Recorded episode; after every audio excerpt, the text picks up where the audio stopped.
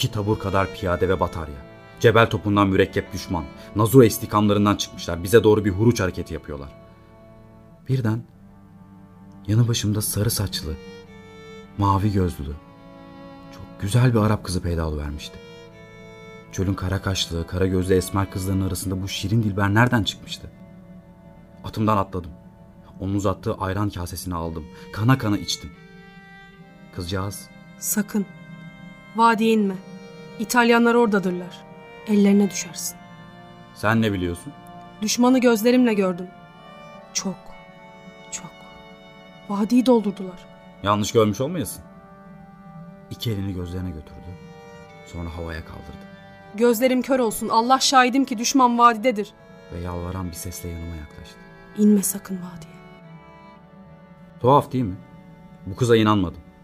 Fakat ihtiyaten atımı oraya bağladım. Kıza da bir tarafa ayrılmamasını tembih ettim ve ilerledim. Vadiye inmek için bir tepeyi tırmanmak lazımdı. Soluk soluğa, merakla, heyecanla, sabırsızlıkla koşuyordum. Tam tepeye çıktığım zaman karşıki tepede yüksek bir sehpa üzerine çıkmış. Çizmeleri parıl parıl parıldayan bir İtalyan zabitinin elindeki bayrakla işaretler vermekte olduğunu gördüm.